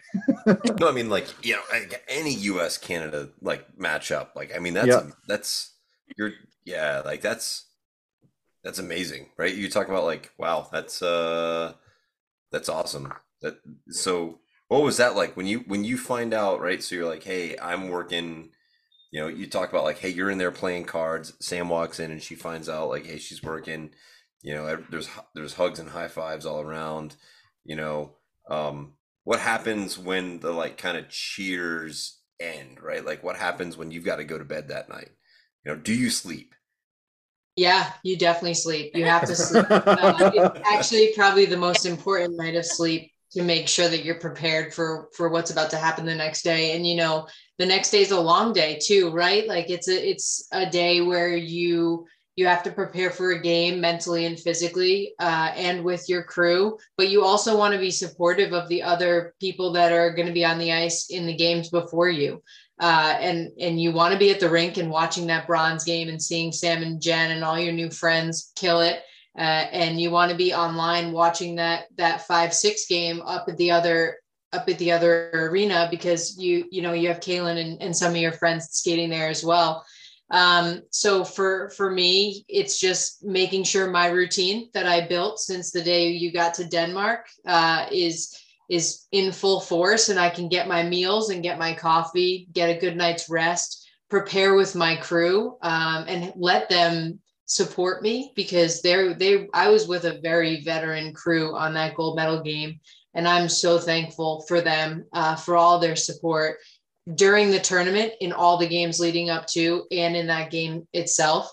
Uh, and then enjoying those moments with the other people around you. So, you know, being in the stands for that Czech win and seeing Sam and Jen kill it on the ice and being able to be in the locker room afterwards to say good job and, you know, get some good hugs and high fives before we start our pregame prep. It's a long day filled with a lot of emotions. And, you know, just like the rest of the tournament, we didn't want to miss a single moment of it. So we made sure that we were there. And then do you so uh the one thing I learned last week or two weeks ago is that the IIHF gives gives everyone like do you work the last day, you get a trophy, right? As the officiating crew, right? Like so that's gotta be I mean, that's gotta be a big place, right? Like up on the mantle, you know. Um like I, I yeah, I can't imagine, you know, every every playoff game or every everything that I've worked has always been like, hey man, congratulations. Here's an extra 150 bucks. Yeah, Yeah. she, yeah, she said, I'm about to say. See you later. Look at that. Um, yeah, I, Perfect. Love you it. know- you know? for for me the special moment is when i brought because i really uh this is my first top level women's worlds tournament so this is the first time that i've really had i think i had a couple other tournaments where you brought home you know smaller uh like you know plaques and stuff Yeah. but this is the first time that i got a trophy um and i haven't gotten a trophy since like squirts so i was like yeah That's so perfect. Like, I, I, don't uh, even know what to do with this. Do I put it? I, I guess I put it on the. I'm gonna put it on the mantle. Yeah, I worked so hard for this. Yeah. um, bringing that home to my family was like Yeah. was awesome because I, you know, my mom watched every game online that she could, and my stepdad and my dad, you know, like everyone was supporting me from afar. So for me to be Mhm. able to bring that trophy home and to give it to my mom and have my mom holding it and being like, wow, like this is so cool, you know, like, and my stepdad was like, this is my favorite thing, you know, he Yeah, that's cool. all about it and uh, you know that's really special to me. So what's next? So what what's next in your guys' Yeah, careers? What do you both of you. What's next? I Yeah, get what's to next? stand about two weeks here. Yeah. Uh, so yeah, but we have Yeah. uh, The sky's the limit, guys. The sky's the limit. Sam and I are only just beginning, we hope. yeah, that, that's awesome, right? So you get the AHL camp in uh and you said two weeks, right? College hockey is is starting. Um yeah, so that's what uh yeah, that's awesome. I mean, I don't, I, I don't, I, I, That's like, I don't know, I don't I'm even like, know. Yeah, you're like, like we already know what's next. We're going to the AHL camp in like two weeks. That's what's Yeah. next. For, No, for us, no- you know, no. having an August tournament is the end of the season and the start of the season all at the same time. Um, so we are lucky enough to have already skated two full weeks uh, before everybody else, and we're running straight into the season. And you know, it's a whole new year of of college hockey, of IIHF events, of USA Hockey Nationals and youth hockey tournaments. Um, so who I'm sure it'll be very busy for both Sam and I. I think, you know, for us, the more we're on the ice, the better. And it's taking all of those moments and all of those um, evaluations that we've received to this point and running right into the new season with them and starting to work on all of those things that we left off with in Denmark. no days off, right?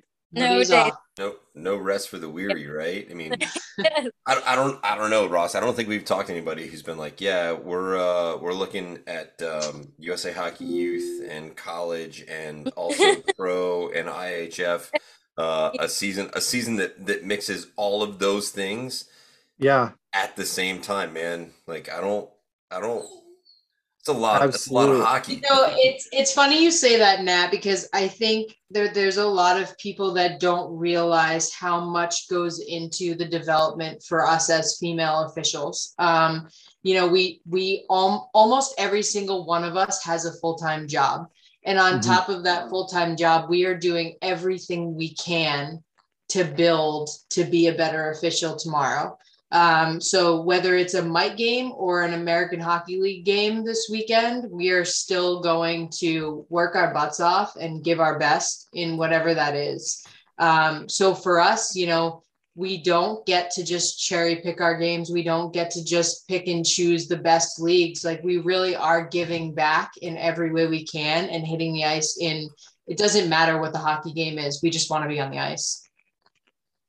I Yeah. love to hear it. Yeah, And that's honest- awesome. or like I feel also that the more I can be on the ice at every level, the more exposure I'm giving uh, this opportunity to, you know, young people in general, but specifically young girls. You know, like how many little girls are going to their brother's bantam game or whatever, and you know, showing up to their brother's JV high school game um, I want them to see that there's a woman on the ice. I want them to see that that opportunity is there because um, yeah. I had that opportunity. I was able to watch CC um, and see that happen and then be like, oh, I can do that. Um, so the more that we can be on the ice at all these levels, at all these different leagues, the more we can impact um, other uh, other people and make them want to join us and be a part of this incredible career. Um, so yeah, I think Amanda hit it spot on. We uh, it doesn't matter what the game is, like we just want to be there for it. And uh, one of my And greatest mentors, uh, Butch Musso, he skated every Butch a lot. level of hockey uh, that he could, and it was phenomenal that when I was growing up, you know, learning to referee. Butchie would go work, you know, some college hockey for the weekend, maybe some pro, and then he'd come back and skate a squirt game with me, you know.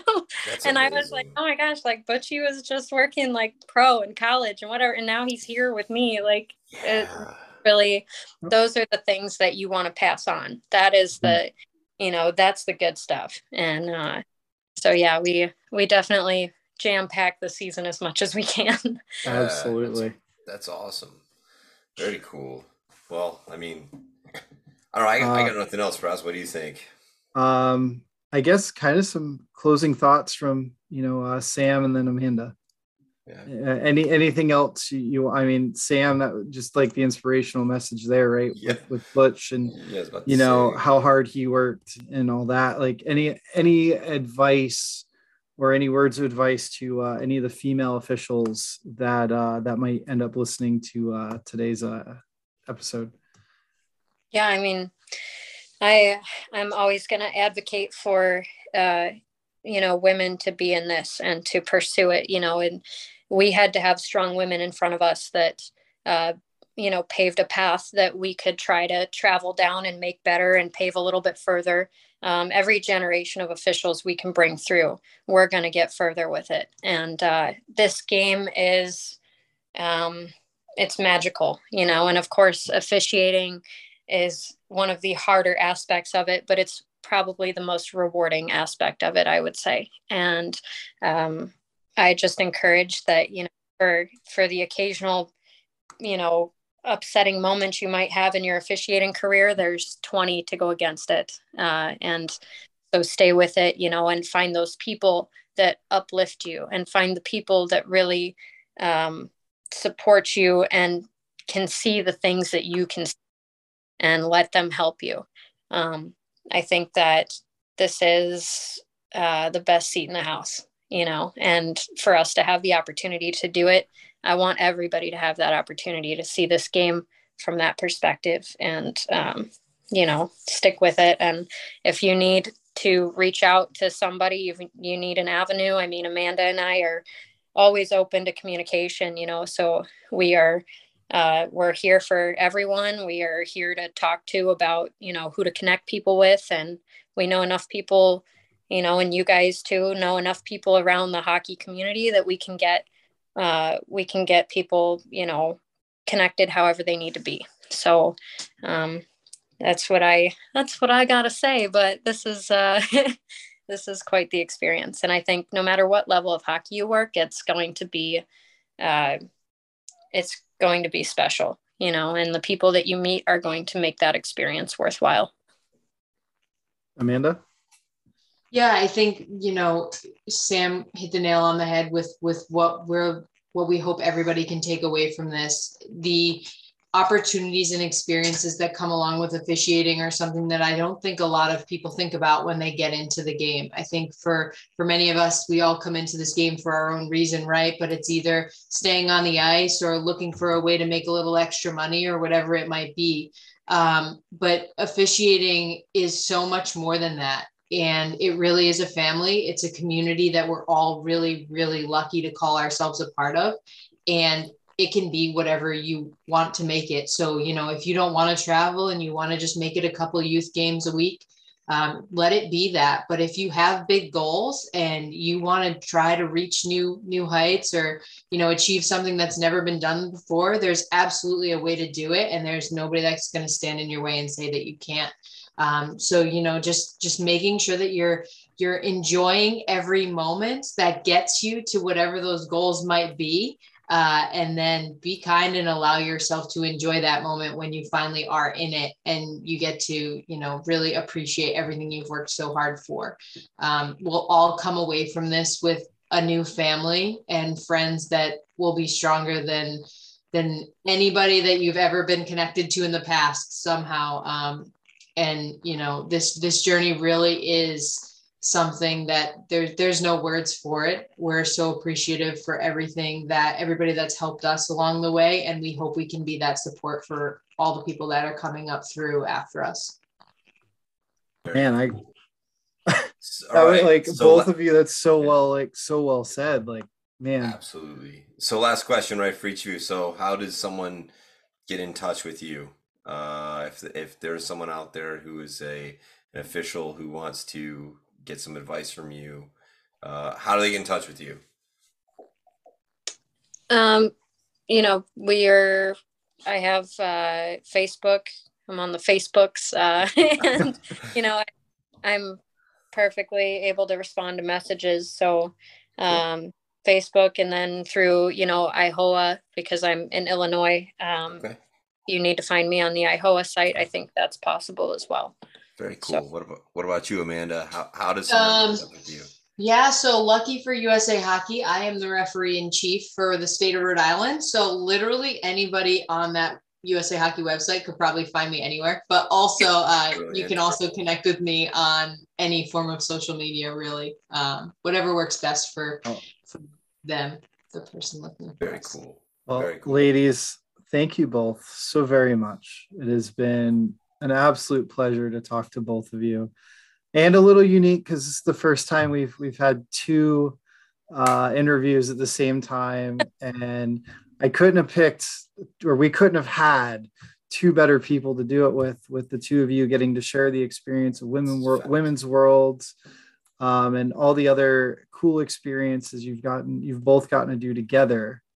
Um, and uh, I got a quick question for Amanda. Amanda, you ever been to Caserta Pizza up Federal Hill? Of course, I have. okay, Come good. Okay. Caserta Pizza.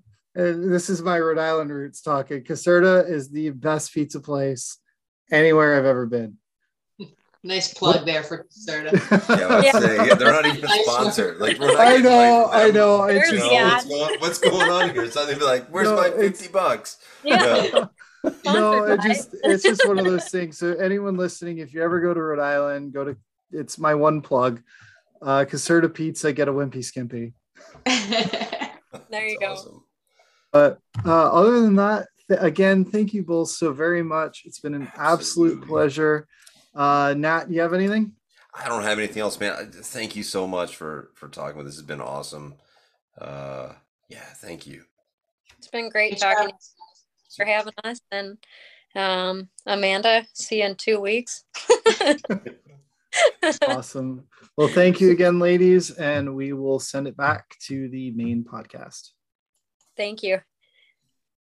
that was just like we said in the intro a beauty of an interview those two women are absolutely outstanding individuals um They referee pretty well as well. Right like they're pretty Yeah. good referees Pretty good referees.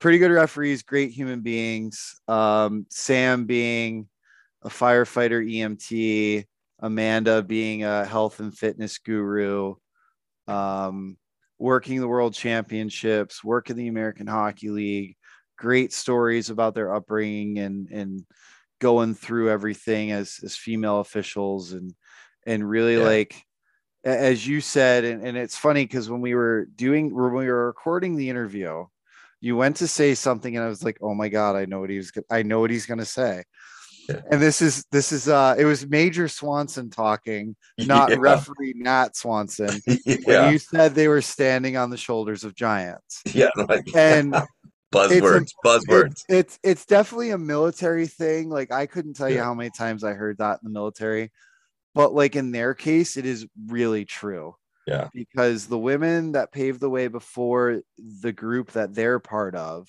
so we're talking our stacy livingstons Yeah.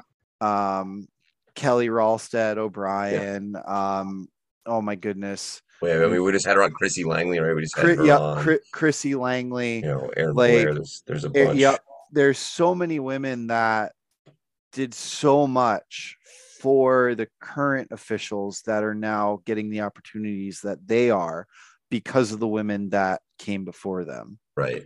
So like for them to be there, the women before them obviously like like the whole thing is just a tribute to um everyone that has worked their tails off to get the women's game and the growth of the women's game to where it is. So Absolutely. Absolutely. Do you uh do you have anything else to talk about for uh for this week or are we just gonna wrap this thing up? I think we just got to wrap it up, man. We we had we had a long first act, a long second act, Yeah. uh, with a great interview, and I think now we're. Uh, I think people might be tired of listening We're- to our voices right now. Yeah, I would think so. And I think the only thing I'm going to say is we're now like, I think uh, we're le- we're just a little over two weeks away from the start of the regular season in the NHL. Yep. Uh, preseason games start in, I think, six days or eight days, and I got Yeah. I got I got my dog like giving me kisses and wanting attention. Checking it out. Yeah. So, with that, this has been another episode of the Team Stripes podcast. For Nat, I am Ross. Everyone skate hard, have fun, enjoy the games you're working, and we'll catch you in the next episode. Cheers. This episode brought to you by Team Stripes Academy. Learn from some of the top officials in the world. Start today at teamstripesacademy.com.